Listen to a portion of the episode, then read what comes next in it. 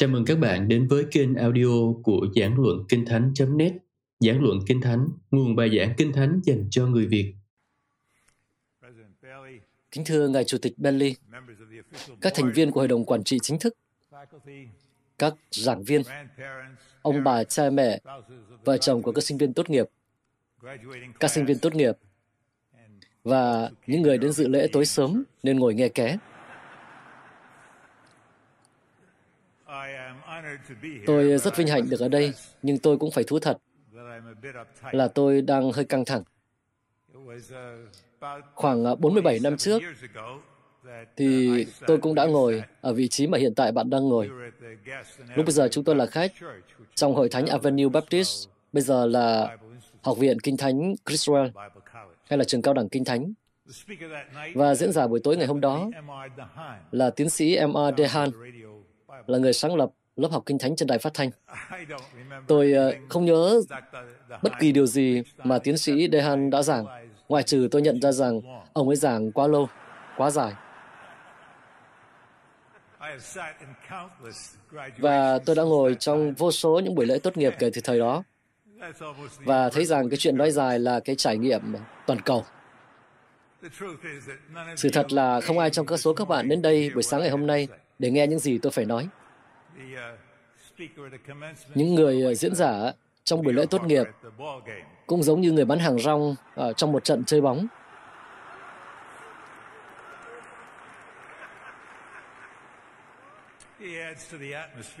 Anh ta bổ sung thêm cho bầu không khí nhưng mà không hề ảnh hưởng đến kết quả của trận đấu.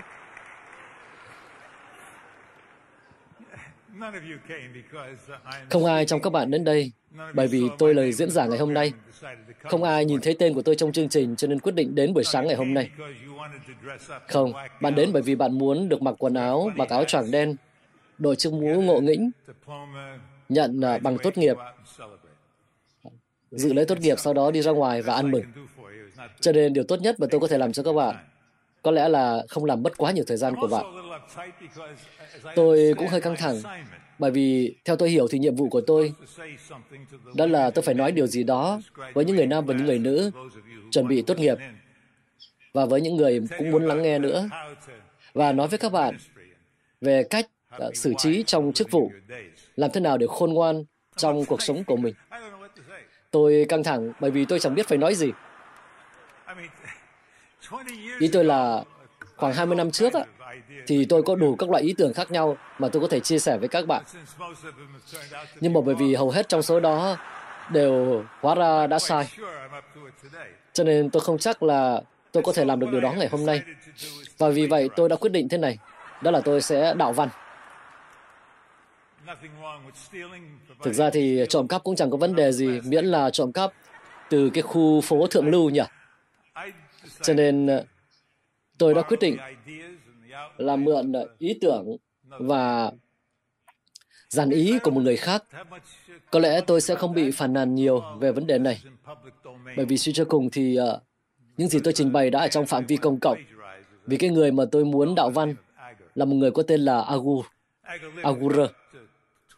Agur sống cách đây khoảng hai nghìn sáu trăm năm, và ông có một cái đặc tính, đó là ông được coi là một người thông thái. Tiện thể cũng nói rằng nếu như bạn muốn, bạn có cái cơ hội được bên cạnh những người nam, người nữ thông thái thì hãy tận dụng cái cơ hội đó. Tôi không nói về những người làm ra vẻ khôn ngoan, bởi vì những người khôn ngoan thật thì thực sự là hiếm như lá mùa thu.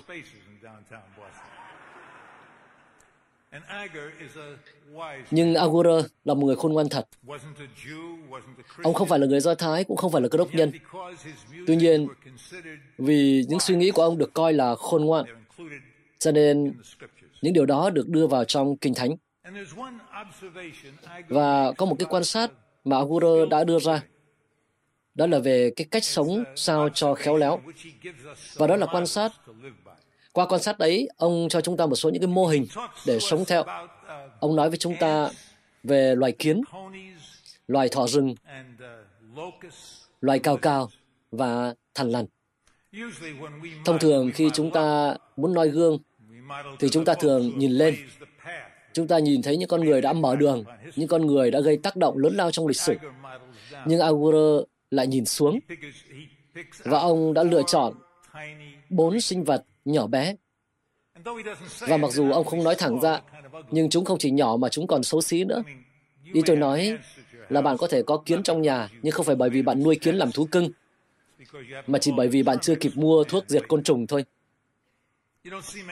Bạn không nhìn thấy nhiều người uh, sau khi đi làm về thì vội vàng đến với thỏ rừng của mình. Và nếu như bạn nhìn thấy cào cào trong nhà mình, thì có lẽ bạn sợ phát khiếp. Tuy nhiên, Agur lại nói rằng bốn con sinh vật nhỏ bé không hấp dẫn này lại có thể cho các bạn những cái sự hiểu biết sâu sắc về cuộc sống, có thể cho bạn sự khôn ngoan để sống trong những ngày của mình. Loài kiến, ông nói rằng, là loài vật nhỏ không có sức mạnh, yếu ớt. Nhưng mà chúng biết lo dự trữ thức ăn trong mùa hạ. Hay nói cách khác, kiến biết cái thời điểm trong cuộc sống của mình. Từ bản năng của quá khứ, kiến biết sử dụng hiện tại để chuẩn bị cho tương lai. Kiến là loài sinh vật đa chiều, có thể nói như thế. Bạn đã từng gặp những người chỉ sống có một chiều. Có những người chỉ sống trong quá khứ. Đó là những người mà khi đi du lịch thì họ mang theo hai máy ảnh và túi đầy phim. Và họ thực sự không nhìn phong cảnh mấy, mà họ nhìn phong cảnh thông qua lăng kính của máy ảnh. Và khi họ về nhà thì họ xem lại những bức ảnh mà mình đã chụp. Họ không vui thích về chuyến đi, mà tận hưởng kỷ niệm về những chuyến đi. Chúng ta đã từng gặp những người như vậy trong đời sống của mình. Những người uh, bước đi trong cuộc sống luôn nhìn vào gương chiếu hậu. Vấn đề của những người như vậy đó là nếu như bạn đã nghĩ rằng bạn làm được điều gì đó to lớn trong quá khứ, thì có lẽ ngày nay bạn không còn làm được điều gì lớn lao nữa. Lại có những người sống chỉ cho ngày nay. Họ có câu kinh thánh yêu thích, này là ngày thuận tiện, ngày nay là ngày thuận tiện, ngày nay là ngày được phước. Và những người đó sống dường như là không có ngày mai. Và nhiều người trong số họ, ngày mai cũng chẳng bao giờ đến, bởi vì họ chết khi vẫn còn có tiêm chích ma túy trên tay. Lại có những người chỉ sống vì tương lai. Họ mượn bài hát chủ đề của Annie, ngày mai, ngày mai, ngày mai. Hoặc là họ hát với Dorothy và phù thủy xứ Oz, ở đâu đó, phía bên kia của cầu vồng. Bạn biết đó. Ngày hôm nay thì không được tốt lắm, nhưng mà khi tôi tốt nghiệp chủng viện rồi nhá, thì mọi chuyện sẽ khác cho mà xem. Hay là khi tôi kết hôn rồi á, thì tôi sẽ ổn định. Hoặc là khi tôi bước vào trong chức vụ rồi á, thì lúc bây giờ anh sẽ thấy là tôi sẽ rất sống động cho Chúa. Hoặc là khi mà chúng tôi có con, đó, chúng tôi đang mong đợi cái ngày đó. Hoặc lại là, ôi khi bọn trẻ lớn rồi, đi khỏi nhà rồi, thì lúc bây giờ chúng tôi mới vui vẻ với nhau được. Và khi chúng ta nghỉ hưu, từ bây giờ chúng ta mới sống một cuộc sống đáng sống. Và nếu bạn là người tin Chúa, thì đó là lên thiên đàng rồi thì mọi chuyện mới thật tuyệt vời. Nhưng những con kiến là loài sống đa chiều. Từ những bài học trong quá khứ, chúng áp dụng những bài học ấy cho hiện tại để chuẩn bị cho tương lai. Chúng thu thập thức ăn vào mùa hè vì biết rằng mùa đông sẽ đến. Tôi nghĩ rằng tác giả Kinh Thánh đang áp dụng cái lẽ thật đó, áp dụng lẽ thật ấy, đặc biệt là cho những người trẻ tuổi, đặc biệt là những người cần sự hiểu biết về Kinh Thánh. Hãy tiếp nhận những sự dạy dỗ của Kinh Thánh ngay khi có thể. Hãy để những sự dạy dỗ ấy định hình cuộc sống và suy nghĩ của bạn. Tác giả của sách Châm Ngôn nói với bạn rằng hãy thuộc lòng Kinh Thánh, hãy suy ngẫm Kinh Thánh, hãy ghi nhớ Kinh Thánh. Và lý do bạn cần làm điều đó, đó là bởi vì mùa đông sẽ đến. Mùa đông có thể đến với bạn trong một cái cách rất uh, riêng biệt. Bạn có thể mắc phải căn bệnh mà bạn từng nghĩ rằng chỉ người khác mới có thể mắc. Hoặc bạn thấy một người thân yêu của mình, một ai đó thật ý nghĩa đối với bạn, bị chết bất ngờ. Hoặc uh, bạn bị kiện mà không thể tự vệ được.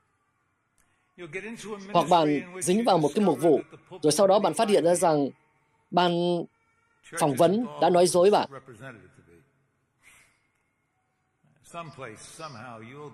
Nơi nào đó, chỗ nào đó, bạn sẽ trải qua mùa đông.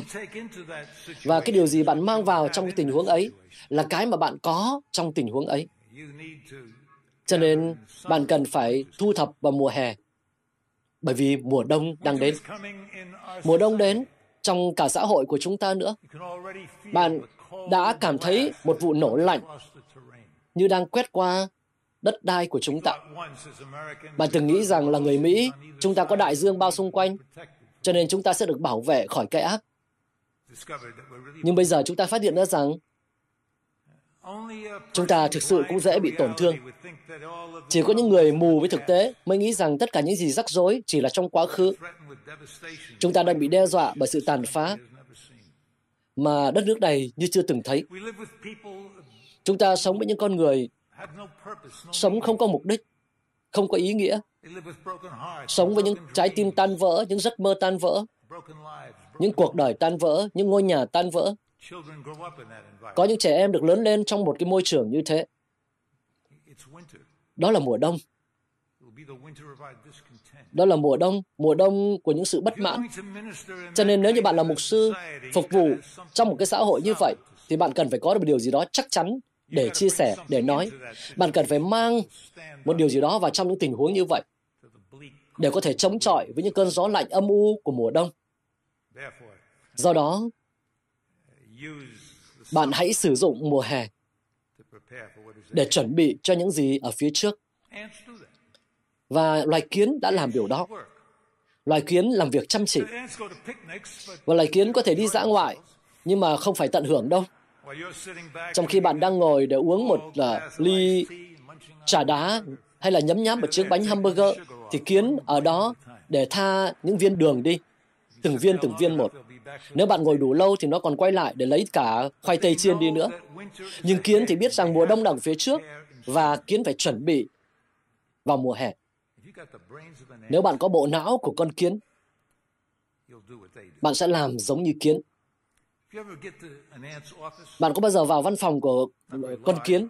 Văn phòng không được rộng lắm, nhưng hãy vào đi, và bạn sẽ thấy rằng trên bàn làm việc của kiến có một cái phương châm thế này. Trong đó nói rằng, ai mà không biết lo xa, ắt là sầu muộn xảy ra cũng gần. Loài kiến dạy cho chúng ta biết thời điểm trong cuộc sống, biết tận dụng thời điểm trong cuộc sống. Và sau đó, tác giả nói đến loài thỏ rừng. Con thỏ rừng, dù là loài không có sức lực, nhưng biết làm chỗ ở trong hốc đá. Thỏ rừng là loài lửng đá. Nó to hơn những con sóc một chút và có màu của đá, lông có màu của đá. Cho nên khi thỏ rừng mà phơi nắng trên đá thì bạn khó mà nhận ra nó.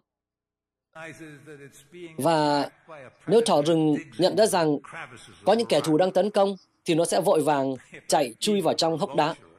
Cho nên kể cả là đại bàng hay kền kền mà muốn bắt được thỏ rừng thì phải xé đá ra. Nhưng thỏ rừng biết sự an ninh của mình nằm ở đâu. Sự an ninh của nó nằm ở trong tảng đá. Tôi không nghi ngờ gì rằng tác giả Kinh Thánh sẽ áp dụng điều này cho chính Đức Chúa Trời. Ngay trong phần đầu của chương này, Agur có nói rằng Đức Chúa Trời là một thuẫn đỡ cho những kẻ tin cậy Ngài. Và một cái hình ảnh phổ biến ở trong các thi thiên, đó là Đức Chúa Trời là tảng đá của chúng ta. Và khi Phao-lô viết thư cho những người tại Ê-phê-sô, ông nói rằng anh em hãy trở nên mạnh mẽ nhờ sức quyền năng của Ngài.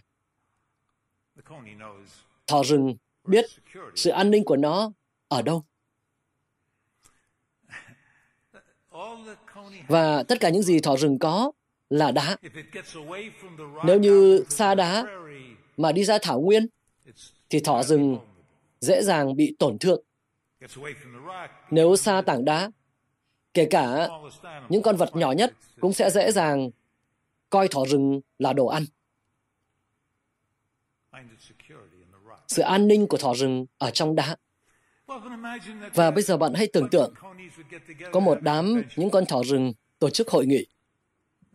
Và bởi vì thỏ rừng có xu hướng hơi hàn lâm trong cách tiếp cận của mình, cho nên chúng sẽ đọc báo cho nhau nghe. Và sẽ có một số thỏ rừng nói về đá cao đến mức nào. Đó là những loại thỏ rừng thượng tầng. Rồi lại có những con thỏ rừng nói cho biết là đá rộng đến mức nào. Đó là những thỏ rừng hạ tầng. Và có một số những bài báo thực tế nữa về cách làm thế nào để đá trở nên thân thiện với thỏ rừng. Và sự thật đó là nếu như họ tổ chức một cái đại hội như vậy thì mà ở Thảo Nguyên đó, thì những cái bài báo đó chẳng hữu ích mấy cho chúng. Vấn đề không phải là thần học của bạn cứu được bạn. Không phải những cuộc thảo luận của bạn về những tảng đá mà giữ cho bạn được an ninh. Thần học tất nhiên rất quan trọng. Nhưng thần học giống như là cái bảng chỉ đường cho biết thành phố là đi theo hướng nào. Thật đáng thương cho những người nghĩ rằng bảng chỉ đường lại chính là thành phố. Thỏ rừng biết an ninh của mình là trong đá. Và kiến thức về đá không giống như việc tìm thấy sự an ninh của mình ở trong đá, ở trong Đức Chúa Trời. Tin cậy Ngài. Sống trong bóng che chở của Ngài. Nhân tiện, nếu như bạn có cái cơ hội được đến thăm đại hội của thỏ rừng, hãy đến đi. Bởi vì bạn sẽ cảm thấy tự nhiên lắm đấy. Bạn sẽ biết những bài hát của chúng. Bài hát yêu thích của chúng đó là xin núp trong vầng đá muôn đời. Vì tôi phải nứt ra Ngài ôi. Nếu như bạn có bộ não của một con thỏ rừng, bạn sẽ biết sự an ninh của mình nằm ở đâu. Và nếu như kiến cho chúng ta biết tận dụng thời điểm của cuộc sống, thỏ rừng cho chúng ta biết sự an ninh của chúng ta ở đâu, thì loài cào cào lại cho chúng ta biết sức mạnh của chúng ta ở chỗ nào. Loài cào cào dù không có vua chúa, nhưng bay ra thành đội ngũ.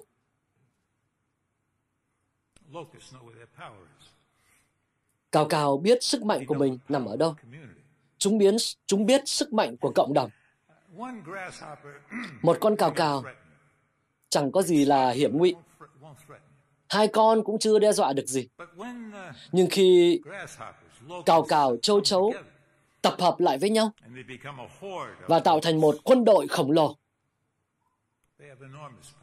thì chúng có sức mạnh rất khủng khiếp. Vào cuối thế kỷ thứ mười chín, có một trận dịch châu chấu khổng lồ đã quét qua các bang đồng bằng của nước Mỹ, và chỉ sau một tuần thôi, bà đã làm tốn mất bốn trăm bảy mươi lăm tỷ đô la. Châu chấu có thể làm rung động các vương quốc. Cào cào có thể làm rung chuyển các quốc gia. Một con cào cào, eh, nhằm nhò gì? Nhưng một bầy cào cào có trình tự, có trật tự thì chúng có sức mạnh rất to lớn. Tác giả Kinh Thánh sẽ áp dụng điều đó cho dân của Chúa, cho dân, cho cộng đồng giao ước trong Cựu Ước và trong Hội Thánh trong thời Tân Ước. Nhưng cào cào nhấn mạnh cái điều mà bạn đã biết, và đó là bạn có thể có đức tin cá nhân, nhưng bạn không thể có đức tin đơn lẻ. Bạn không thể là cơ đốc nhân mà chỉ có cô độc một mình. Từ thánh đồ không bao giờ được dùng trong số ít ở trong Tân Ước.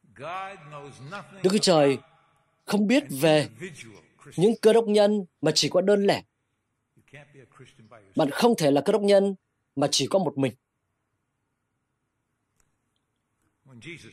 Khi Chúa Giêsu ở đây, đã có một nhóm các môn đồ xung quanh Ngài. Ngài cũng có một nhóm những người phụ nữ trung thành đã ủng hộ tài chính cho mục vụ của Ngài. Và khi Ngài sai phái các môn đệ đi, Ngài sai họ đi từng đôi một. Ngài hiểu sức mạnh của một nhóm có sự giải trình với nhau. Tôi hơi hèn nhát. Nếu tôi chỉ có một mình mình đối diện, tôi có xu hướng bỏ chạy. thắt dây an toàn và bỏ chạy. Nhưng nếu như ai đó có bên cạnh tôi, thì tôi thấy rằng sự can đảm của người ấy trở thành sự can đảm của tôi, sự can đảm của tôi trở thành sự can đảm cho người ấy. Chúa Giê-xu biết rằng, khi bạn đi một mình, bạn sẽ phải hứng chịu những sự cám dỗ mà bị choáng ngợp. Nhưng nếu có ai đó đến cùng với bạn, đứng bên cạnh bạn, thì những sự cám dỗ đó có thể biến mất. Phao-lô Phao-lô Phao-lô là người đã ghi dấu ấn của mình trong thế kỷ thứ nhất, và sau đó ghi dấu ấn của mình và trong cả lịch sử. Nhưng Phao-lô không phải là người đơn thương độc mã. Ông có những người bạn ở khắp mọi nơi. Bạn mở trong Tân Ước ra và bạn thấy những người bạn ấy ở trong những lá thư của ông. Khi ông viết cho những người La Mã, ông có cả một danh sách rất nhiều người đã làm việc cùng với ông, đứng cùng với ông. Và có những người như là Siphana, Fortuna, những người đã đến và giúp đỡ ông. Những người như là Phêbê, một người phụ nữ đã mang những lá thư của ông đến cho người La Mã. Rồi uh, Tychicus, rồi Onesimus, rồi Timôthê, rồi Tít.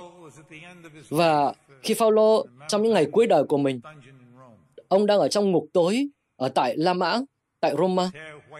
Mái tóc của ông đã bạc theo tuổi tác, khuôn mặt hẳn đã nhiều vết nhăn, đang phải đối diện với cái chết. Và ông đã viết trong lá thư của mình gửi cho Timôthê, và ông nói rằng chỉ còn có Luca ở cùng với ta, người bác sĩ trung thành đó, ở đó để chăm sóc cho Phao-lô, để quan tâm đến Phao-lô. Nhưng Phao-lô cảm thấy chưa đủ. Và Phao-lô nói rằng, Timôthê, con cũng hãy đến nữa đi. Và con mang theo cả Mark đến nữa. Phao-lô cần nhóm của những người bạn để giúp ông cùng đối diện với những cái thời đoạn khó khăn trong cuộc sống. Hỡi những người nam, người nữ sắp tốt nghiệp, hãy nghe tôi này, bạn cần những cơ đốc nhân khác. Bạn không thể tạo ra những bức tường ngăn cách giữa bạn và những người tín hữu khác và nghĩ rằng bạn có thể làm công việc của Đức Trời trong hết tất cả sức mạnh quyền năng của Ngài. Bạn cần những tín hữu khác. Bạn và tôi, chúng ta không có đủ sức mạnh đâu. Chúng ta cần phải biết rằng tình yêu của Đức Christ kêu gọi chúng ta vào cùng nhau. Chúng ta có thể đối đầu với những cái khó khăn, với những cái chủ thuyết trong thời đại của chúng ta.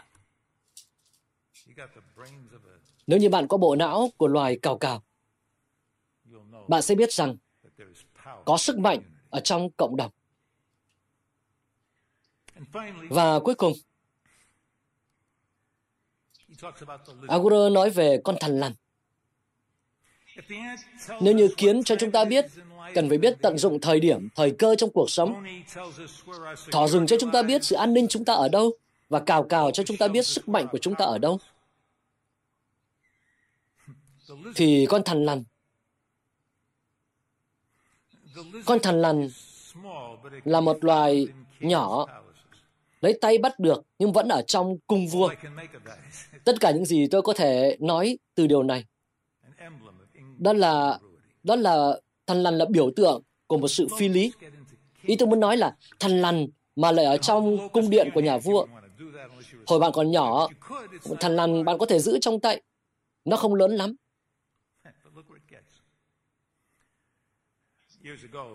Cách đây nhiều năm, tôi và vợ tôi có kỷ niệm ngày cưới ở tại Acapulco. Và chúng tôi ở trong phòng khách sạn tầng hai mươi tư của khách sạn Princess. Một buổi chiều nọ, khi tôi đang ngồi trong khách sạn và tôi đọc, nhìn lên tường và thấy có con thằn lằn. Nó đứng im khi tôi nhìn vào nó. Tôi tiếp tục đọc. Ngước lên thì thấy nó đã trèo lên đến trần nhà. À, nó trèo lên rất nhẹ nhàng. Tôi tự hỏi, không biết làm sao con thằn lằn nó vào mãi được tầng hai mươi tư nhỉ? Của khách sạn Princess. Nó leo theo tường bên ngoài, hay là đi bộ trong cầu thang, hay là nó đi thang máy. Mà đi thang máy thì làm thế nào để nó biết là nó phải bấm nút nào? Nhưng đấy, nó ở có ở tầng hai mươi tư. Và Agur nói rằng, nếu Tôi có vào trong cung điện của nhà vua, tôi cũng sẽ có thể thấy con thằn lằn ở đó. Một cái sự phi lý, một cái tạo vật xấu xí đó, lại ở trong phòng khách sạn sang nhất, hoặc là trong cung điện của nhà vua. Tôi nghĩ rằng tác giả của sách Châm Ngôn sẽ áp dụng điều đó cho những người thanh niên trẻ tuổi đang học, với một sự kỳ vọng là sẽ được phục vụ trong bộ máy hành chính của vua Salomon. Và có cả một cái khu vực dành cho những con người này, nói cho họ cái cách để được thăng tiến. Này, hãy giống như thằn lằn nhé, đừng có thu hút sự chú ý vào bản thân. Đi ăn á, thì đừng là kẻ háu ăn. Hãy xem cái cách cư xử của mình, đừng lười biếng, đừng có uống quá nhiều. Và để khám phá ra cái con đường được thăng tiến trong bộ máy hành chính. Nhưng khi nhìn ạ, bằng một cái góc độ khác, bởi vì tôi thấy rằng có một cái sự phi lý giữa việc là con thằn lằn và ở trong cung điện của nhà vua. Và cái điều khó nhất để vượt qua, đó là có một cái sự phi lý trong cách mà Chúa làm việc. Ý tôi muốn nói là mọi thứ dường như bị đảo lộn. Vài năm trước, khi tôi ở Denver, tôi đã cố gắng sửa soạn nhà cửa, sửa cái nhà xe của chúng tôi. Tôi làm việc, và có cái thuốc vít ở đó, tôi cố gắng để vặn nó, nhưng mà càng vặn nó lại càng chặt. Có người hàng xóm ghé qua và nói rằng, ô, cái này là cái thuốc vít ngược ông ạ. À? Thông thường mà anh vặn vào ấy, thì ông phải mở ra. Bây giờ lúc mở muốn mở ra thì phải vặn vào. Khổ thân tôi, tôi đã mất năm mươi năm để học cách vặn tua vít, mà bây giờ họ lại đổi quy tắc thế này. Thế nhưng, khi bạn làm việc cùng với Chúa, sẽ luôn có cái như là ngược lại, như là đảo lộn. Mọi thứ nó không giống như là cái cách bạn nghĩ. Với Chúa, cái cách để mà lãnh đạo lại là phục vụ. Con đường đến sự sống lại là phải biết chết đi. Nếu như muốn làm đầu thì phải làm cuối. Và nếu như làm cuối thì sẽ được làm đầu. Muốn vương miện à? Hãy chịu thập tự. Muốn trưởng thành ư? Hãy biết chịu khổ. Có một cái sự phi lý, bất hợp lý mà bạn phải đối diện trong cả cuộc đời. Và không có gì có thể kỳ cục hơn là một con thằn lằn lại ở trong một cung điện. Không có gì kỳ cục hơn là việc có những người nam, người nữ giống như chúng ta lại có thể được ở trong cung điện của Đức Vua. Bạn ngày hôm nay trông thì tuyệt vời lắm. Bộ áo choàng thật tuyệt vời. Cái mũ đỏ rất đẹp. Chút nữa chắc để chụp ảnh. Nhưng sự thật đó là sau khi bạn cởi bộ đồ ngày hôm nay rồi, thì sẽ chẳng ai chú ý gì đến bạn nữa đâu. Bạn có đến nhà hàng, cũng chẳng ai nhường chỗ đặc biệt cho bạn đâu. Và bạn sẽ khám phá ra rằng, khi bạn bước đi trong cuộc sống giống như hai vợ chồng tôi, chúng ta sẽ càng ngày càng trở nên trông giống như thằn lằn.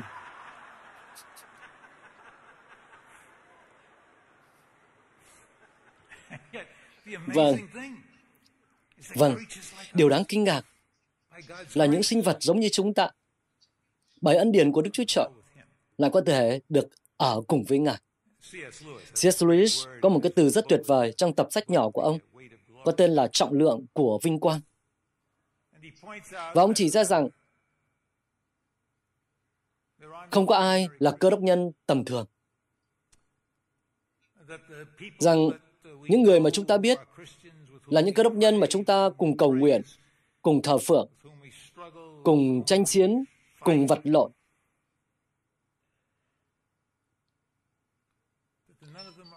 Không có ai trong số họ là người tầm thường. Bởi vì họ mang trong mình trọng lượng của vinh hiển của Chúa. Hãy nghĩ về những cơ đốc nhân bình thường nhất mà bạn biết.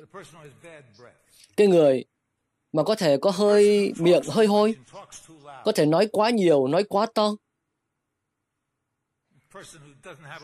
Người có thể không hiểu hết ý của bạn. Ý tôi nói một cái người bình thường nhất mà bạn có xu hướng tránh trong đám đông. Đó, cơ đốc nhân như vậy đó, tôi muốn nói tới. C S. Lewis nói rằng, nếu như người ấy được trở về từ cõi vinh hiển của Chúa, thì bạn và tôi có thể bị cám dỗ để cúi mình mà thờ phượng. Wow! Và bạn hãy sống với điều đó. Tin lành hay tin mừng của chúng ta, đó là Đức Chúa Trời, khi Ngài làm xong công việc của Ngài trên mỗi chúng ta, Ngài sẽ cho chúng ta được ở cùng với Đức Vua tại cung điện của Ngài.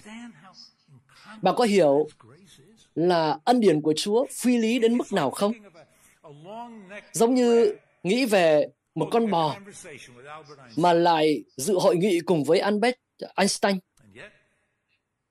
Tuy nhiên, đó không có gì kỳ lạ hơn so với việc một con thằn lằn ở trong cung điện của nhà vua. Bạn thấy đó, từ con kiến, bạn có thể khám phá ra tầm quan trọng của việc biết tận dụng thời điểm. Từ con thỏ rừng, bạn biết sự an ninh của mình, cào cào bạn biết sức mạnh của mình.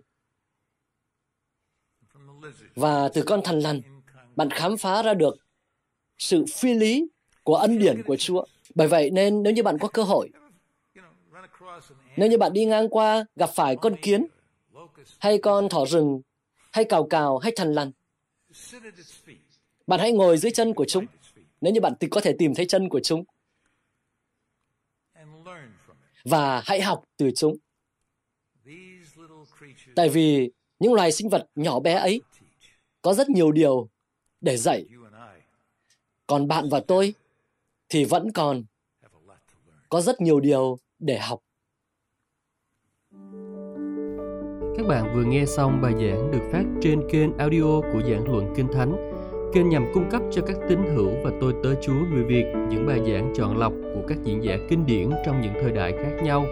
Để biết thêm thông tin về chúng tôi, xin vui lòng truy cập trang web giảng luận kinh thánh chấm net. Xin chào và hẹn gặp lại các bạn trong những bài giảng tiếp theo.